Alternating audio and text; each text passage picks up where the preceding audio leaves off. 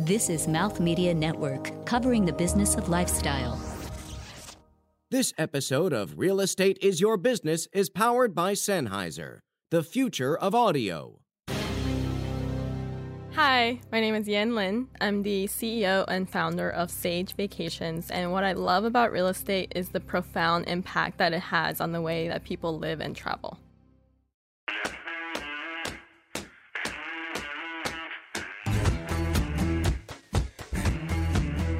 Investment property is not a new idea. However, the sharing economy is creating a new class of investment property focused on short term rentals. Coming up, you'll hear from an entrepreneur who's curating a branded experience for those short term rentals. From New York City, you're listening to Real Estate is Your Business, powered by Preview, a smart online real estate brokerage providing expert advice without the high fees.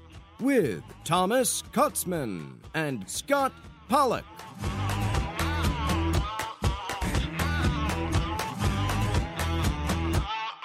Yin, thanks for joining us today. Thanks for having me. You, with Sage Vacations, you're focused on acquiring and commercializing residential property. What does that mean? That means that I'm looking at places that have undervalued property values and I'm looking to create really great spaces for groups by furnishing them and then distributing them on short term rental sites.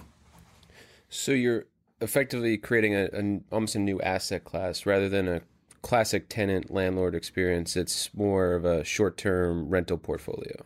Yes, exactly. Um, there's a real opportunity in this space because there is a demand for large spaces for groups who want to travel together who can't get the same experience at the standard hotel rooms. Um, and I think that that's the real differentiator in what we're doing is really identifying unique spaces that can accommodate for the large family or the bachelor bachelorette parties and reunions of all types. Yeah. So is this trying to create, or do you see yourself trying to create in some ways kind of a new in between of from a investment standpoint the you know hotel and property developers who go out build large large properties and resort destinations, and then on the other end of the spectrum, there's people who happen to have a spare room or buying a place and renting it out on, on Airbnb. And this is an in between where you're explicitly going to find a place to turn into a, uh, uh, kind of a modern version of a vacation resort. Right. So, you know, as you'll see with the Airbnb platform, as more and more people are learning the trade and putting listings on the platform, what's going to suffer is the quality of listings on the platform. And Airbnb is trying to solve for this for things like um, Airbnb collections, right? It's a curated collection that's verified, that is a way for clients and guests to have a hotel like experience, but in a local house. I think that the real opportunity here is for an entire network and brand of hotels or homes that can service the demands of having a local experience, but also wanting the same systematized, consistent hotel experience. And as it relates to like when we think of it as an asset class, like if you were buying a commercial building or any other residential property, um, there is some factor of market selection or what how you go about you know identifying a market. Um, is is it different when you're thinking about short term rentals? So, I mean, the key things I look for are really non tier one cities to start. So, I'm not looking at the New York, San Francisco's, LA's of the world. I am looking at lesser uh, known cities, but with pretty high regional tourism. You know, for example, I took a trip down south recently and I visited places like Atlanta, Memphis, Chattanooga, Nashville, places that are emerging cities that people are interested in visiting, but someone from London might not be interested in visiting them. But there's just enough concentration of travel that makes the investment appealing. So it's more domestic yeah, and group focused. Yes for re- now and regional in nature. So, what is it that somebody might be looking to do in you know on vacation in Chattanooga, and that you're providing them that um, you know they might not otherwise have had before Sage existed? Well, you know, it, it comes back to the group travel experience. It's a place where you can call your home for a few days with a close group of friends or family. Um, and you get to share the space. You know, you have your kitchen, your living room, and you're intimately connected in this space rather than being in, you know, five separate rooms and Yeah. meeting in the hotel lobby or the lounge that is not very intimate. And so at the end of the day, it's really about creating those intimate experiences that m- make us happier human beings. Do you think it's technology that's driving this, or is there a, a, just a generational trend of how people vacation now? Well, it's both, right? Um, you know, people didn't sell stuff online until eBay came about. So I think people never thought about staying in local homes until Airbnb made it a thing. And um, so I think generationally, we desire to travel with other people and to grow and learn through travel. And so for me, travel is those two things. It's about personal development and transformational change with the people who you care the most about. And what are the kinds of groups that are traveling? Is it mostly, you know, multi generational family trips? Is it large groups of friends, or is there anything else that you're kind of seeing that's somewhat unique to the the way people are starting to experience travel these days? Well, a lot of it is, you know, bachelor, bachelorette parties and reunions and families. I would say, um, I think the growing trend are going to be groups of people. Um, and eventually, what I what I want Sage to do is facilitate group travel among people who might not have been friends before they've reached that destination. Because I think um, just as Tinder has made it very normal for us to meet people online, there's no reason why you can't travel to a destination and meet a whole new group of friends and have that great connection and experience together with a new group of friends. It's almost creating a like a community of travelers that happen to be in Chattanooga or um, Yes. City X Y Z um, when they're that when they're there. Yeah, and you're seeing that with larger travel experiences. There's more yoga retreats. There's more, you know, summit like um, experiences where people are really there not just to experience the local food, but they're there to learn something about themselves and to connect with other people. And, what do you think is necessary to kind of create that kind of an experience of a community feel that when people not just traveling as a group uh, that they already know, but to your point, that they're coming to, I'll use Chattanooga again as an example. What is it that's going to bring them together with other people who are also traveling there? And what, what kind of makes for a good, vibrant community? Yeah, there has to be a lot of trust, right? People have to trust that when they get to a specific location that they're going to get a certain level of experience that meets what is in their heads. Um, and then secondly, they have to be with like-minded people. So there has to be a way for people to trust those two things that the experience of the space is great and that they're going to meet amazing people that they're going to create lasting relationship Yeah. relationships with. And do you see Sage being kind of in the business of, of, of facilitating those kind of communities, or is the ultimate goal to really build the communities themselves such that, you know, on one end, it could be you're, you're providing spaces for people to meet and find their like minded connection and, and have great experiences. And on the other hand, it could be kind of an, uh, a step towards the end game of creating that kind of travel experience, a travel community for people that are, are you know, coming to a particular place and just happen to be staying with you. Yeah, I mean, I see it being very, very broad eventually. Like, initially, it will be about more curated experiences among very specific types of people. But eventually, as you build out this network of trust and the systems of connecting people who are like minded, then it could be people staying in, you know, five different houses in Chattanooga, but coming together for a dinner that is sage organized um, and that we've curated based on the information that we have about travelers. So yeah, it'd be more community based than not necessarily co-vacationing. You'd still have your separate space for your separate group, but you have an, more of an ability to connect. Yes, because one of the things that is very appealing about spring break destinations, or um, you know, Nashville, for example, is a great bachelor bachelorette destination because there's a concentration of people who are there for a like-minded purpose, and there's no reason why we can't create that experience if we know what people are there for and who they want to connect with. Is this something a different way of thinking than let's just say Hilton or Marriott or any of the big brands are thinking, where they have people that are in the same destination, they have a venue, of course, in the hotel rooms, but they're not necessarily doing anything proactively to try to connect you to the other people that are in the hotel at the time that you're there.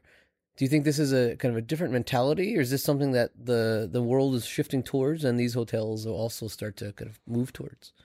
Yeah, you know, when I started this, I thought to myself, I want to create the next Marriott because I think what Marriott is missing is the community component and the understanding of how much that is valued in travel in our generation. Um, so I believe that what I'm creating is the next wave of travel. The way that people are going to think about travel is not, okay, I want to go to, you know, Atlanta and I want to stay in this Marriott because it's close to this tourist destination, right? It's more, okay, I want to go to Atlanta, but I want to meet these types of people who I can really build deeper relationships with and go experience the great food and culture that Atlanta has. But it's less about the destination and more about um, the the relationships that you're creating, and also things like you know a getaway, right? It doesn't really matter where you are. It matters who you're with and the the the mentality that you have when you're there. And when you're looking at this, I mean, it almost seems like you're trying to control or curate the branded experience as opposed to just providing, you know, one trip or one travel. Like, how do you think about that brand building experience and how are you going to go about building that brand? First, it starts with just creating great experiences to start. Um, I think any network of properties needs to start somewhere, and the first way to to do that is to make every interaction count. Um, so creating those great experiences, and then the next step of that is having buy-in from the community to be committed to this network um, and through the the values that we you know are going to create it it will drive them to come back for experiences that we're going to create um, and then you know lastly it's really starting to create more bespoke developments um, that cater to the specific needs of our audience um, so if it's like a destination that we know is very popular for retreats then it's really starting to build those developments from scratch in a way that can cater to the needs of the retreats. Do do you have a thought on what is it that the physical space needs to have to cater to the needs of, of a group? That you know, it's not just uh, kind of where you are, but but who you're with, as you said. Is there something specific that the place needs to have, or the facilities need to have, in order to kind of best enable those kinds of connections to be made? Definitely. So large lounge spaces with smaller private spaces. I think the primary focus is building really inspiring, creative, large spaces. And then the secondary is a well designed, smaller space to sleep in. That's secondary to, to whatever it is that we're creating in, in the com- communal space. Yeah. Yeah, because if you're traveling, you're not you're not spending as much time. You're you're out and about, you know, on activities or hikes or, you know, out in the city at brews, whatever. You're not gonna be in your bedroom or wherever you're staying that long. So Right. And then design is paramount. I think that you'll see that, you know, properties that have better design and better photos on short-term rental sites tend to perform better because that's how people make their decisions about which places they're going to book among all the, you know, thousands of options that they have. Coming up, we'll talk a little bit more about how you select these markets and where you see the whole concept of short term rentals as an idea. Um, but first, uh, you've been kind enough to bring a snack to share. Um, what did you uh, What do you bring today? so it's a whole medley of snacks. Actually, right. I just got back from a trip from Tokyo. Cool. So I've picked up a whole series of snacks that are very popular in Tokyo, in particular um, Kit Kats of many flavors. Nice. And other sweets. So Great. Thank you for that. Yeah, just dump them out. Is this our first international? I think we've, we've, we've had uh, we did have had some folks. Look at these. Oh my goodness. I'm intrigued by this pouch liquid thing that's certainly not a Kit Kat. That so that is um honeydew jelly. Intriguing. And I have apple flavored Kit Kats, wasabi flavored Kit Kats. Wasabi flavored Kit Kats. It's not really spicy. it's um it's pretty mild. And then this is green tea candies. So inside there's matcha. What were you doing in Japan? I was running the Tokyo Marathon. Wow. How was how was that? How'd you do? It was awesome. Uh, I finished in four hours and 15 minutes. Nice. It's a lot faster than I can do it, which is an infinite number of hours and minutes because I can't do that. Is it was this your first marathon? No, or this was my seventh marathon. seventh marathon. Yeah. Wow. Um, my fifth continent. So my goal is to run all of the uh, a marathon on every continent by 2020. And so, if my geography serves me true, that means you're going to uh, Antarctica Yes. to run a marathon And there. it's 2020. Is there such a thing? Yeah. Yep. I booked it last year Wow. because there's a three year waiting list. So where where how do you do that exactly? How do you run a marathon in Antarctica? Um, it, it, it's an island off of the continent. So I believe it, it's George's George's Island is what it's called. Wow, very cool. Great. We'll uh, we'll check out these snacks and uh, we'll be right back. I feel like a fatty eating this Ah. after talking about marathons. Are you looking to buy a home in New York City? Get more with Preview's industry leading smart buyer rebate. Seamlessly search listings on Preview's end to end buyer platform, purchase your home with the expert advice of a local agent, plus receive up to 2% cash back thanks to Preview's smart buyer commission rebate. Smart buyers get more with Preview. Go to previewapp.com backslash buyer. That's previewapp.com backslash buyer.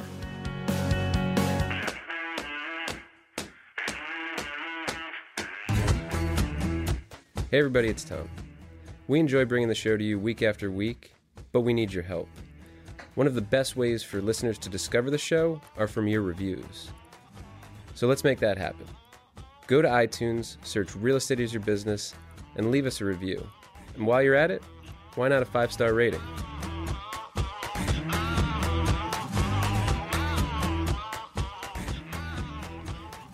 Ian, we were talking earlier about how you came up with the idea for Sage and the idea of a branded experience. Um, but I want to take a, a step back and think more broadly about how the idea of short term rentals has changed things uh, in the industry and how we think about the vacation model. Um, Airbnb's obviously been one of the drivers in introducing this to people, but where do you see it going over the next five, ten years? I think that's going to depend a lot on regulation, honestly. In, you know, what we've seen in New York City is that it's become very much illegal to rent out entire apartments. And, you know, it, despite the fact that it's illegal, people are still doing it because there's just, it's very, a highly profitable business.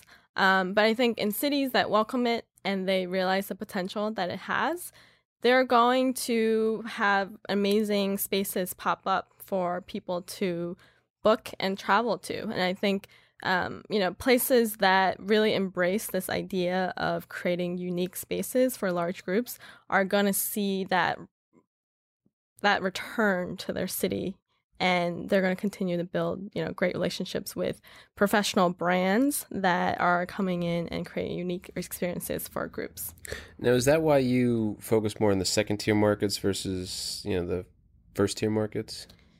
Certainly there's less of a risk in um, second tier markets because those cities tend to be friendlier towards short term rentals You know, with the regulation right now, I know in New York in particular, you know, there's a lot of uh, on one side pushback from hotels and kind of the incumbent industries, and the other hand from communities that that think that the short-term rental is kind of driving up prices or changing the dynamic of buildings, et cetera. But when it comes to kind of professionalizing short-term rentals, do you think that kind of cuts cuts away some of those um, kind of regulatory risks and and that in some ways lifts the industry and but also changes the dynamic of what it means to be in a kind of short term rental. You're not necessarily staying in someone's spare bedroom anymore, but you're also not in a hotel. You're in some kind of unique uh, asset class, as Todd said before, that didn't previously exist.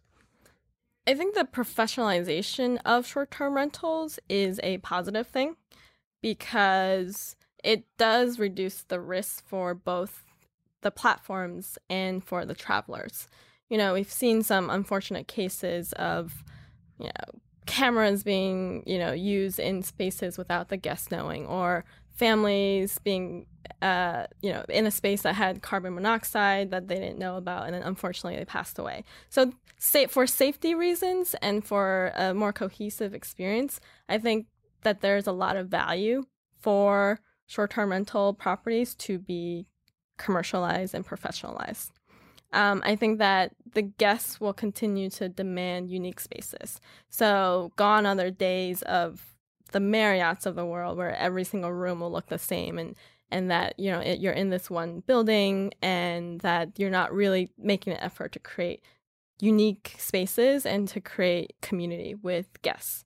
Um, that's always going to be something that I think guests will continue to demand over time.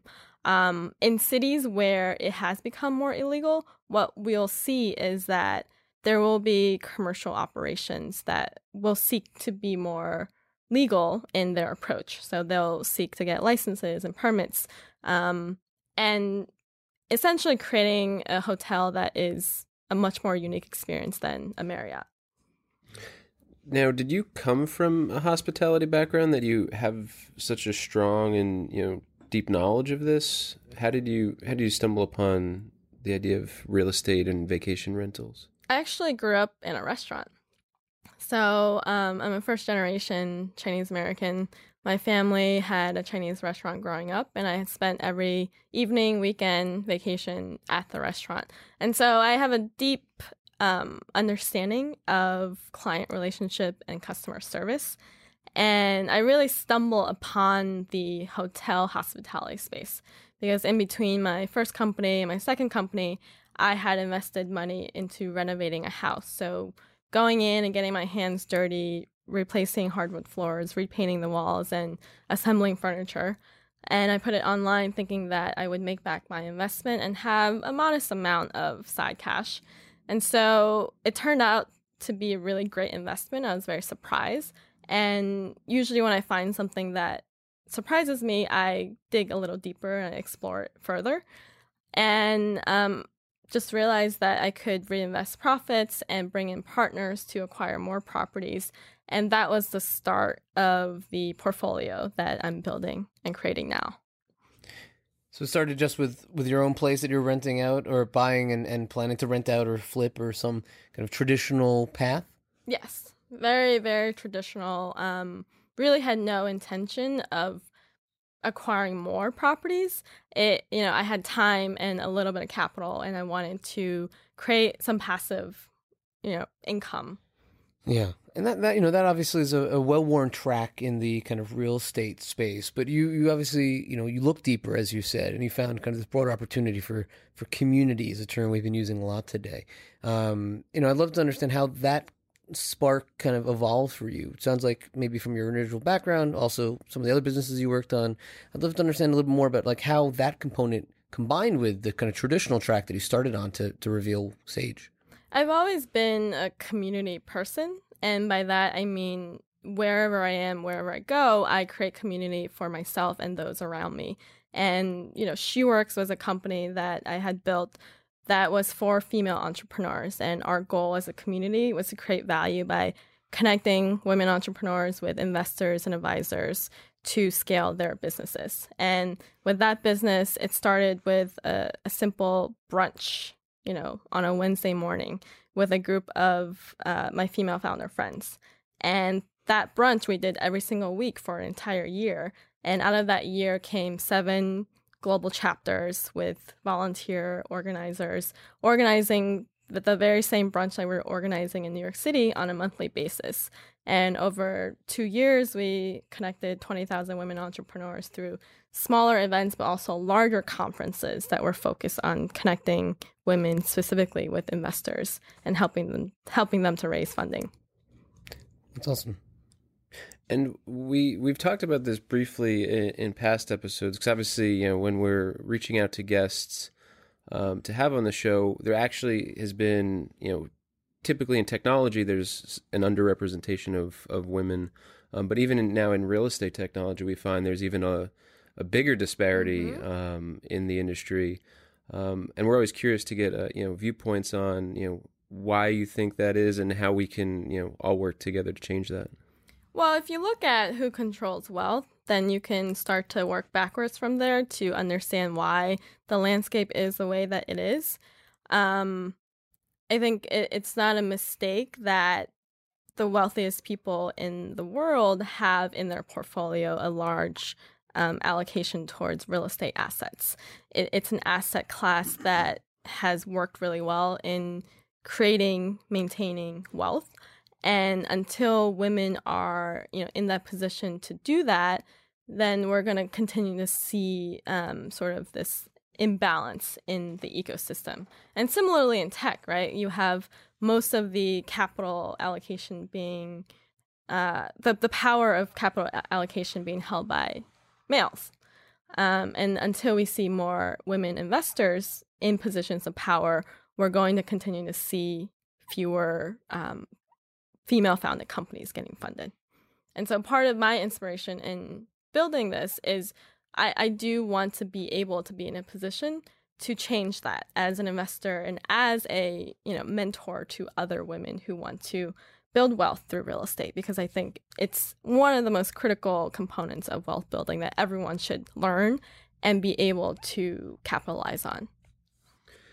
And just going back to SheWorks for a second, how how did you go about creating that environment to bring more investment to female founders? It starts with the relationships, um, especially in the early stages. People don't invest in people who they don't know or who they don't have trust in. And so for us, it was about creating touch points for those relationships to happen through regular, consistent breakfasts and then larger conferences that were focused on connecting those who are fundraising with those who are specifically looking to invest in specific types of women. And so having that information and having the ability to connect those two were the most powerful thing that we can do as a community. Yeah.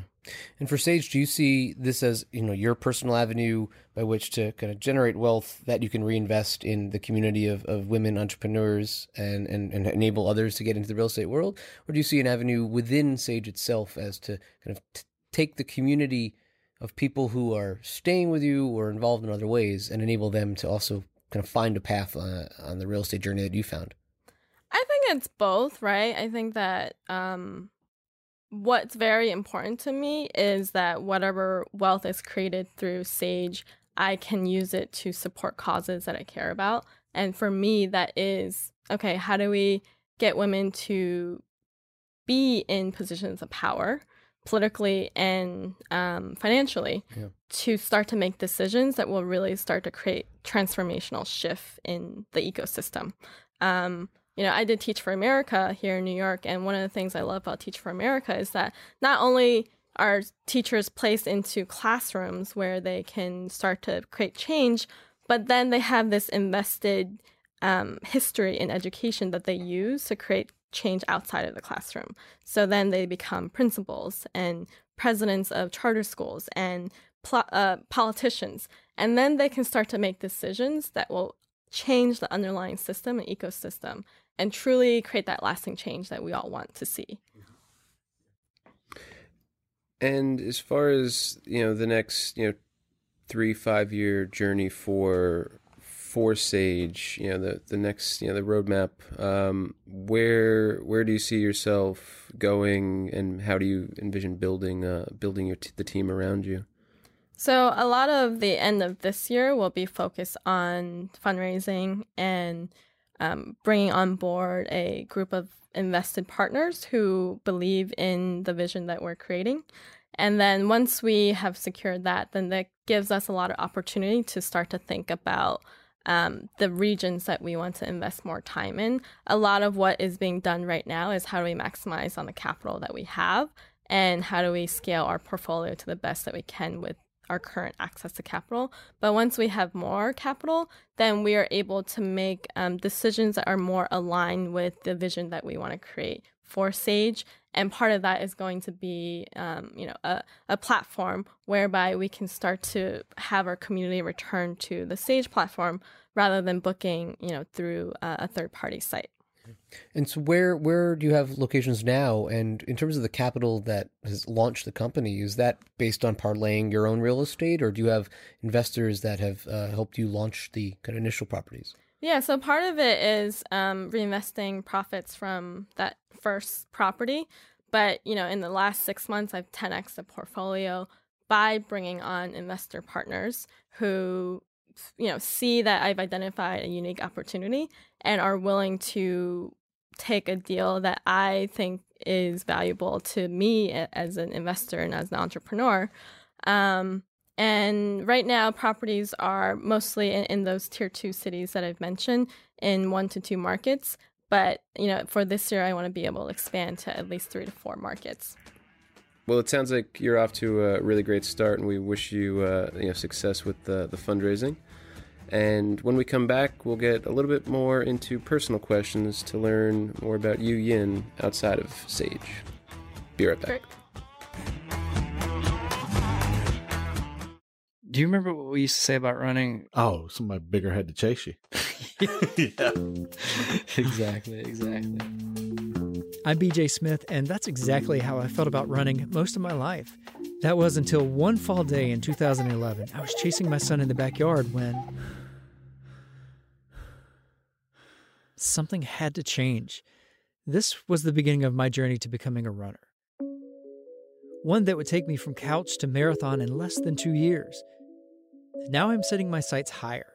This is 16 Weeks, a new podcast from Mouth Media Network, following me on my journey to get into shape while keeping up my obligations at work and still being there for my family and I'm not doing it alone. My name is Keith Smart. I won a silver medal in Beijing. I'm a sport and exercise psychologist at ECU. Coach athletes all over the world and I'll talk with experts about challenges all runners face, like figuring out how to make time to run, what to eat, and how to train. You got so dehydrated, your heart rate went up, and it felt like you were working so hard. Everything's trainable, whether it's run form, strength, that's all trainable, and so is our thinking. Subscribe now to 16 Weeks on iTunes, Google Play Music, or wherever you find great podcasts. Together, we can do this.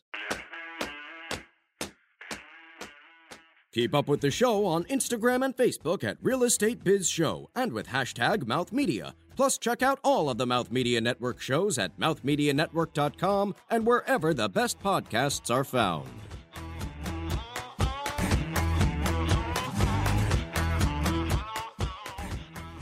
Yin, earlier during the break, you were talking about the marathons you've run, and you've run five marathons, five continents so far. Your goals to run all seven continents.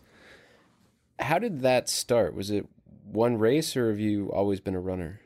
So the first year I did my first marathon was the first year I started running, and I signed up for the Brooklyn Half with a bunch of other teachers. I was doing Teach for America at the time, and when I finished the half, I thought, wow, this is not that hard. And so I wanted to challenge myself and sign up for a marathon. And when I finished the marathon, I thought, wow, this is really, really hard. But something compelled me to sign up for another race. And after the second race, I, I decided that I wanted to keep doing this, but wanted to do it in a more purposeful way. So I decided to set a goal to run a marathon on every continent. And so since then, I've done five continents and just finished Tokyo in March. Well, I mean, I've I've run New York twice, and usually at the end of a marathon, you think I'm never doing this again. so it's uh, it's pretty impressive to you know be that persistent to keep going with all of the other races. I think that I learned something new with every race that I do. Um, the first, you know, in the beginning, it was, is this possible? Can I actually run 26.2 miles? And I proved to myself in marathon one and two that yes, it is possible and I can finish the race and do it uh, within a time that I'm proud about. And then now it's really about okay, I know I can finish it, but what else can I learn about myself in the process? And what else can I learn about the city in which I'm running the race? Um, so a lot of it is about that humble discipline that you need to get through each training and each race. What are some of the things you've learned about yourself uh, in each of these races that you've run so far? I think every time that I cross the finish line, the world of what's possible for me expands. And I mean that very generally in that, you know, I just feel more capable of of doing anything that it is that I, I want to do. And so less fear in approaching someone who I find intimidating, less fear in taking that extra risk of buying an additional property. Um, I think that mindset has been very powerful for me in business and in my personal life. And then the to to speak more granularly, um, it's really teaching myself with every race and every training run that it takes it takes time. That wherever it is that I want to be, I'm going to have to put in the work to get there. So it doesn't matter that today I am, you know, at point A and I know that I want to build the next Marriott. Um, I know that I'm going to have years of work that I need to endure before I can get to that point. Yeah. You know, you talked before about how you grew up in an entrepreneurial family, restaurant family. You mentioned uh, in the last segment that you uh, had started a couple businesses, including SheWorks. Um, I'm curious about your kind of journey, uh, your your full journey um, from kind of those very early days. Did you see yourself always going down the path of kind of being entrepreneurial, or uh, did you did you say kind of like Tom with his first marathon? I'm never going to do that again. Being in an entrepreneurial family, did uh, did you say I wasn't going to do it and found yourself there anyway? It's quite the opposite. So I would say my family became entrepreneurs because they had to. So um, both of my parents and myself, I was born in a peasant rural village in China. And if you go back today, you'll see really young people or really old people because everyone in between leaves because there are no economic opportunities. And so I would say 90% of the American Chinese restaurants that you see in the US have been started by people from my village. Wow. And those are, uh, it's a city in China called Fuzhou, and we're called Fujianese people. And what I learned from my parents was that I never ever want to be in the restaurant business. Uh, it's the hardest business to be in, and you know, it, it it's just the the margins are horrible. Um, and they wanted me to go down a very traditional path, being that they've taken such a big risk. So they wanted me to be a lawyer or doctor, and you know, have a very stable, predictable career. And I, I sort of stumbled into the entrepreneurship world after meeting someone online who you know was a romantic interest but then became a, a professional uh, partner um, and and through that first business was when I really started exploring this idea of okay I don't need to have a traditional job to create success and wealth that my parents want me to create. And what was that first business? So it started off with just helping early stage startups build their pitch decks. And so these companies would come to us um, with their idea and you know the traction that they've created so far, and we would help them craft a compelling story mm-hmm. and a aesthetically beautiful pitch deck. And those clients went on to raise a good sum of money, and they came back to us and said, "Hey, now we have all this money. Can you help us build our website, our mobile app, and do some development work?" And so very organically, we started to build a what looked like now uh, a full service agency.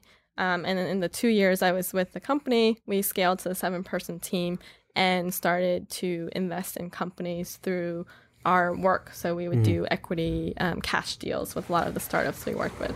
Very cool. Like a Tusk Ventures approach, give advice and get some equity for it. Yeah. Exactly. No, it's that's interesting. Um, I'm curious in that you are working on creating experiences for people, these more modern vacation ideas. What are some of your favorite trips that you can recall? My favorite trips are my marathon trips. So every year my big trip are are these marathon trips and I I really enjoy them because it, it's you know I'm there for a purpose and I'm not there just to be a tourist.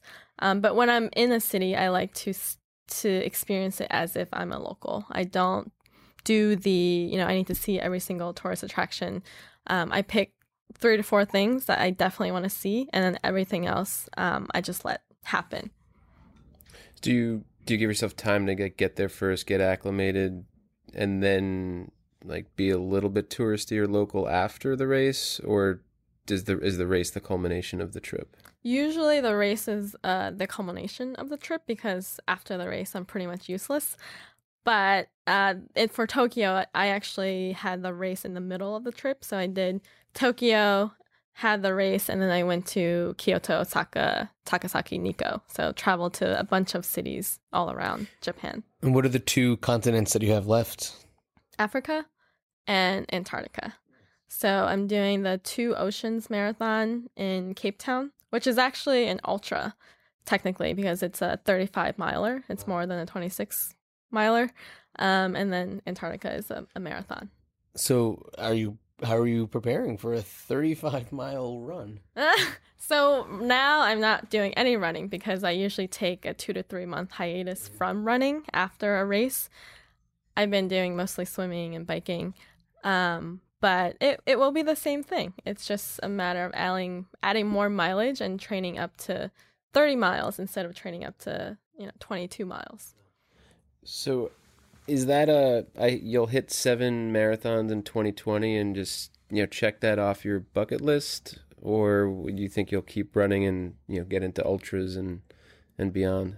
I think that I will do all of the major races. So I haven't done London, Paris, Chicago. Um, and so those races in Boston, those races I definitely want to do. I also have set a new goal for myself recently, which is to do the, all the summits on every continent. So um, that's the next challenge that I want to approach after I do all the marathons. Um, have you ever done any sort of mountain climbing before?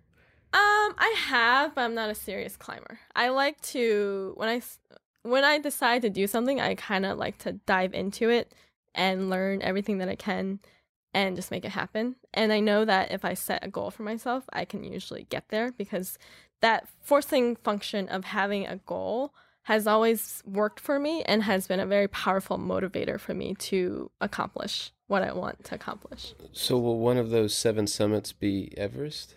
So, I mean, I, I think that I want to do Everest eventually. It might be later in life, or um, I don't want to risk my life for the sake of accomplishing the goal. So I, that that's something I have to ponder when I get there.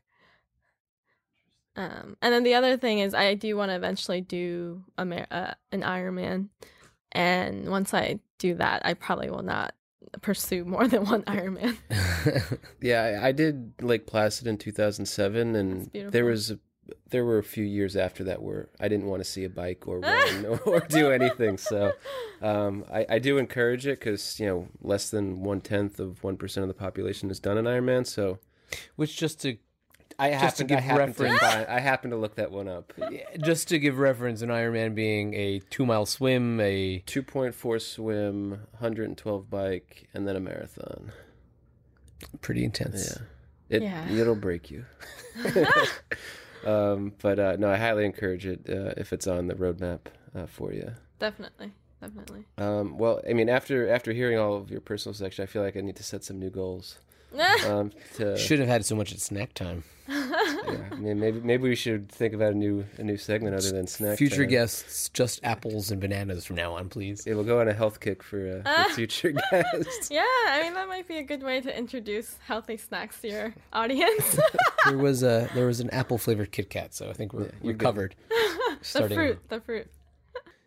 Yin, this has been a great conversation, and we like to give all of our guests the opportunity to, you know, share with everyone listening, uh, final thought, if you will. Um, doesn't have to be a you know groundbreaking you know revelation, but you know what would you like to leave with the the listeners today? I think one of the things that I always strive to do in my life is to be very intentional and methodical about the way that I put myself into uncomfortable situations. And I think travel is the best way to develop yourself through placing yourself in uncomfortable situations. And so I encourage everyone to seek out travel and connection as a way to learn and develop yourself.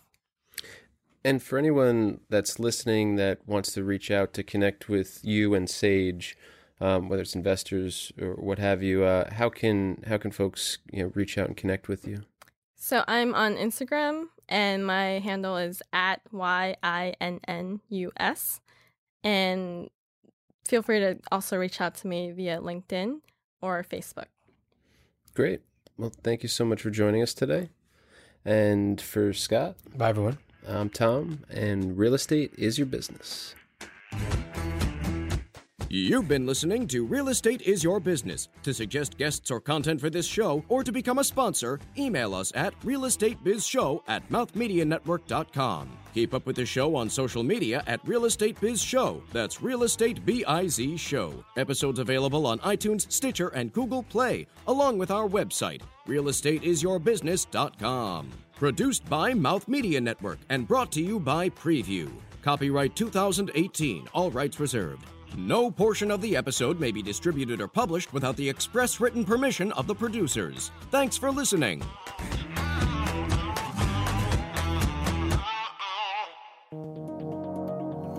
This is Mouth Media Network, covering the business of lifestyle.